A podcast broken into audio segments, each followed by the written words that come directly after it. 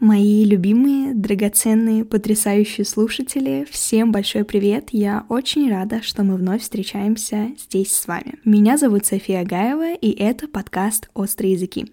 Всем э, старичкам привет-привет, всем новеньким добро пожаловать. Очень рада, что вы сделали выбор в пользу этого выпуска. Я очень по вам соскучилась, и это значит, что сегодня будет разговорный соло-эпизод. Они обычно не такие длинные, как выпуски с интервью, поэтому да, давайте обсуждать. Хочу поговорить про какие-то изменения в моем мировоззрении, в моем а, мироощущении в целом, которые происходят у меня с возрастом. Думаю, у вас тоже. Мне кажется, что многое у нас с вами совпадет. Вообще, решила назвать этот выпуск Aging is Cool, что означает в переводе на русский язык э, взросление или даже старение — это круто, это здорово. Да, не то чтобы я раньше об этом не знала, давайте так, я всегда так думала, но важный поинт э, с возрастом мне 19, стара как не знаю кто, с возрастом, тем не менее, я стала все четче понимать, что взросление и сопутствующие новому возрасту какие-то штуки по типу там больше осознанности, а, какого-то проявления спокойствия по отношению к каким-то происходящим событиям в мире или в твоей личной жизни, или, допустим, э, там, мудрость, что обычно приписывают взрослым людям, хотя это, конечно, не так, Взрослые люди очень часто не мудрые, часто глупые, они очень часто ошибаются. Я это помню, как прочувствовала в детстве. Я тогда вообще у меня шок случился, типа взрослые что, не идеальные, они не знают ответа на все вопросы. Почему? Потому что люди есть люди.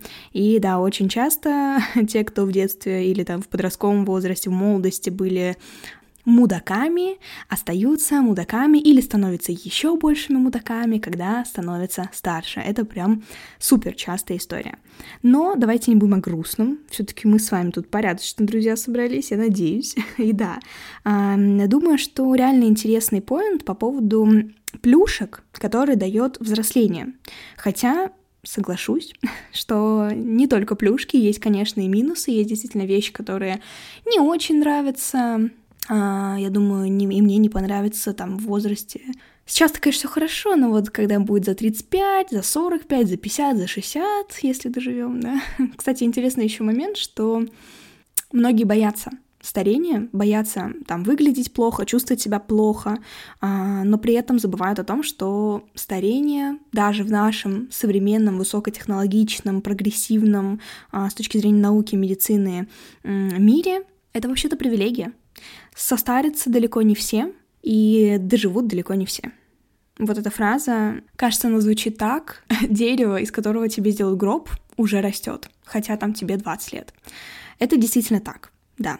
И это такая отрезвляющая мысль, которая дает понять, что никто не знает, сколько нам отмерено, и надо бы прожить жизнь так, чтобы было как можно приятнее встречать любой возраст, до которого нам повезет, подчеркиваю, повезет, да, добраться с вами. Надеюсь, наша жизнь будет как можно более продолжительной, потому что жизнь — это процесс увлекательный, просто невероятный. Это одно из, наверное, высших благ, которое в мире существует. Жизнь — это потрясающе. Так вот, я это о чем? Мы все с вами знаем, что на старение, на качество а, вашей жизни в старости или там просто во взрослости и, в принципе, на продолжительной жизни и так далее влияет огромное количество факторов, и медицина там далеко не на первых пунктах. Вообще больше всего влияет экология, образ жизни, там, питание и всякие такие, казалось бы, мелочи, но на самом деле именно они оказывают наибольшее влияние, наибольшее воздействие на то, как вы будете выглядеть и, что самое важное, как вы будете себя чувствовать. Я хочу сказать, что один из основных таких базисов, э, китов, на котором строится мой начавшийся недавно 24 год, это упор на качество. Вот эта история про красивую конфетку, внутри которой какашка, как говорит моя одна подруга. Если вы э, сделали из какашки конфетку и обернули ее в красивую упаковку и хотите ее съесть, не забывайте, что вы все еще едите конфету из какашки. Да. А, вообще метаморфозы со мной происходят каждый год. Пока что они не так заметны в здоровье, не так заметны во внешности, потому что, да, когда ты молод, у тебя есть такая фора привилегия в несколько десятков лет, когда ты можешь, не знаю, не пользоваться уходовой косметикой, не чистить зуб по утрам, ну, по крайней мере, многим так кажется, а, не следить за здоровьем, не заниматься спортом, не ходить к врачам, не сдавать анализы и как-то как-то еле как проживать. Но в целом выглядеть норм и чувствовать себя, в принципе, тоже норм. Но до поры до времени это все длится, потом это заканчивается, да, подушним чуть-чуть. Хотя, мне кажется, весь этот выпуск это просто апогей душноты, но уж извините, такой я человек. Так вот, со мной метаморфоза происходит каждый год. Я замечаю, а, что становлюсь новым человеком буквально. И даже такой философский вопрос все время встает. Я думаю, когда я перестану быть собой, какой я была там, не знаю, в 2018 году, например, или в 2015, или в 2021. А насколько далеко зайдут, да, эти изменения, мне кажется, что я очень скоро перестану быть тем человеком во многом. Да, мои базовые убеждения, такие базовые настройки, они не меняются, а только расширяются, но тем не менее я становлюсь во многом другим человеком. Возвращаясь к 24 году, в котором я решила поставить себе цель на качество жизни, на улучшение качества жизни, а, я поняла, что хочу заняться здоровьем. Хочу заняться здоровьем и вложиться в будущее, в долгосрочную перспективу. Я начала читать огромное количество исследований на эту тему, на тему wellness, wellness-подхода, а, который может улучшить нашу жизнь, хотя это какие-то мини-мини вещи, которые мы делаем, да, там, не знаю, зарядка 15 минут в день или там несколько в неделю силовых тренировок, именно силовых, потому что Исходя из того, что я знаю, я, конечно, не эксперт в этой области, я не wellness-коуч, я не врач, я не диетолог или там какой-нибудь тренер и так далее, но, насколько я знаю, исходя из исследований и научных данных, а, именно силовые тренировки, э, и даже только силовые тренировки, давайте так, помогут в старости быть мобильными, сильными, при неправильной, неправильном повороте ноги, руки, шеи и так далее, не потерять эту конечность, не сломать ее. То есть не хрупкие кости, не хрупкие суставы, мобильное, подвижное тело, оно доступно будет нам в старости только если мы сильные и гибкие. И это силовые тренировки, все. Вот, поэтому это очень важно. Хотя спорт, он в любом виде прекрасен, но не нужно забывать о том, что да, сила, она просто так не берется, нужно наращивать мышцы. Помимо этого, очень сильно на нас влияет сон. Вообще, буквально недавно вышло исследование о том, как э, внезапно энергетические напитки влияют плохо на детей и, в принципе, людей, на их психику, и как они могут учащать развитие всяких психических заболеваний, потому что они там много кофеина, и они, они усложняют некие процессы, которые происходят во сне, они им а, препятствуют. Соответственно, сон становится хуже, меньше, менее продолжительным, вы не высыпаетесь, и в долгосрочной перспективе это приводит к развитию неких психических отклонений. В принципе, подобных э, исследований очень много по поводу сна. Сон — это там один из базовых элементов жизни, который должен быть качественным. И я поняла, что нужно отказываться от ночных работ, от ночных каких-то обучений, от того, чтобы в 2 часа ночи в попыхах бежать спать, потому что ты э, залип в сериал, в кино, в телефон, в Инстаграм, еще куда-нибудь на 3 часа и буквально прошляпил э, главный момент, в котором формируется там, мелатонин, да, который вырабатывается во время сна и так далее. Это плохо, и нужно от этого отходить. И я очень стараюсь, у меня не всегда получается. Я обычно засыпаю примерно ближе к 12, иногда позже. И да, это грустно. С другой стороны, а жить-то когда, да, если учишься, работаешь и строишь отношения и пытаешься еще саморазвиваться, а когда успеть все это, потому что в сутках 24 часа, но нужно находить какие-то другие способы, альтернативы, потому что здоровье не вечное. И многим, опять же, кажется, что по молодости можно пренебрегать всем этим, но на самом деле нет. А, очень люблю эту фразу моей мамы. Моя мама очень часто мне говорила в детстве, что если ты хочешь быть а, богатой, если хочешь хорошо жить в 50, нужно начинать в 20. Если ты хочешь быть здоровой, красивой, выглядеть молодо, ухоженно и чувствовать себя прекрасно в 50, нужно начинать в 20. И она чертовски, блин, права. Моя мама мудрый человек, слушаем ее. Если хотите чего-то добиться через 20 лет, нужно начинать сейчас, а не через 18, понимаете, да? В чем суть? И действительно, сон, который вы э, получаете в свои 20, будет иметь отражение на том, как вы будете себя чувствовать и выглядеть в том числе в 50. Э, особенно если мы говорим про спорт, например, спорт вообще имеет накопительный эффект Люди, которые долгое время занимались спортом, много лет подряд, потом перестают им заниматься, а, меняют образ жизни, ну, в силу каких-то обстоятельств, да, но при этом продолжают выглядеть просто потрясающе и чувствовать себя очень хорошо, потому что, опять же, спорт имеет накопительный эффект. Если у вас очень хорошо простроены отношения с телом, если оно мобильное, если оно здоровое, то оно будет здоровым еще несколько лет, даже если вы, может быть, даже десятков лет, даже если вы перестанете в какой-то момент так усиленно заниматься нагрузками физическими. Поэтому, да, это супер важно. Это супер важно, чтобы в будущем не жалеть. Поэтому что мы делаем? Мы, естественно, все эти рекомендации, все эти знания стараемся внедрить в свою жизнь. Что делаю я? У меня вообще со спортом очень тяжелые отношения. Я ненавидела спорт всю сву жизнь. Я тот человек, у которого была тройка по физкультуре в какой-то момент в школе, потому что я не ходила на нее, понимаете? Я не любила никакие физические нагрузки, кроме э, катания на велосипеде. Обожала кататься на велосипеде просто безумно. Я буквально весь подростковый период просидела на велосипеде по ощущениям. Я очень любила зарядку и растяжку, и йогу, все. Но, конечно, этого всего не было в школе, я занималась там другими вещами, это все не имело особо места, когда я стала старше, там готовилась к поступлению в ВУЗ, и у меня было мало времени, поэтому, да, со спортом как-то не складывалось. Очень сложно выстраивать с ним отношения, когда ты взрослый, вот что я вам скажу. Но это вот людям, которые планируют стать родителями в будущем, такой важный поинт, что лучше для твоих детей, значительно лучше будет, если они с детства будут заниматься каким-то спортом, который им нравится. Это тоже очень важно. И главное, чтобы ты тоже занимался какими-то нагрузками, показывал пример как родитель.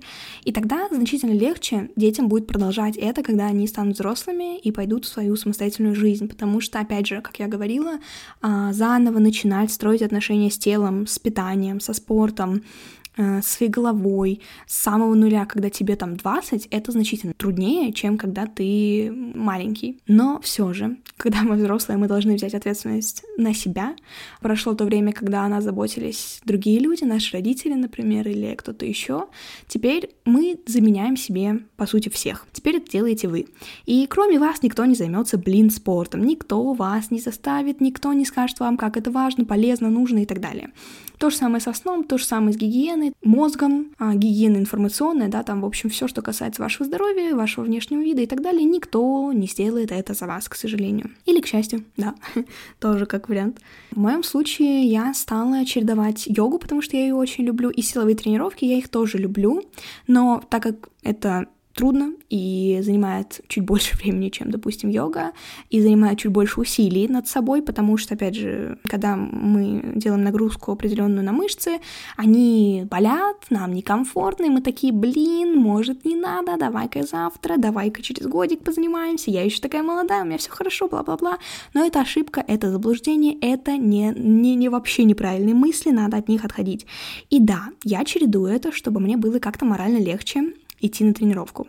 В целом помогает честно, помогает, когда вы чередуете там супер любимый вид спорта с нужным, но, допустим, менее любимым или сложным, и поэтому вызывающим у вас сопротивление. Это помогает не сливаться так часто, как могли бы вы сливаться. Пока что это у меня длится месяц, с начала января, но я очень э, надеюсь, что не сдамся, не сольюсь и выработаю привычку. Говорят, что месяца за 2-3 в случае со спортом она вырабатывается. Поэтому посмотрим, посмотрим. Очень надеюсь, что получится. Верю в это. Далее, что касается новых осознаний, я еще в прошлом году, правда, на первом курсе, очень робко, знаете, э, думала, кем бы я хотела попробовать себя э, в этой жизни, в профессиональной деятельности, когда э, до этого дойдет. И я решила, что очень сильно хочу поступить в магистратуру на социологию. Очень бы хотела попробовать себя в роли исследователя. Мне очень интересна наука, в принципе, как область, в частности, наука, которая изучает, ну, социология, да, которая изучает э, непосредственно жизнь людей, потому что люди, это, я говорю, всегда мой э, абсолютный источник энергии, жизни, бодрости, заряда, интереса, любви, а и всего самого классного, так же, как всего самого ужасного, но тем не менее. это такая двойственная штука, люди есть люди, мы есть мы. Но тем не менее, поэтому, да, первая — это социология, Второе — это преподавание. Внезапно, в прошлом году, я осознала, что мне было бы безумно интересно попробовать преподавать в университете. Почему в университете? Потому что там уже э, люди подросшие, с ними значительно проще коммуницировать, они значительно осознаннее, интереснее, и не нужно становиться там в какой-то степени няней.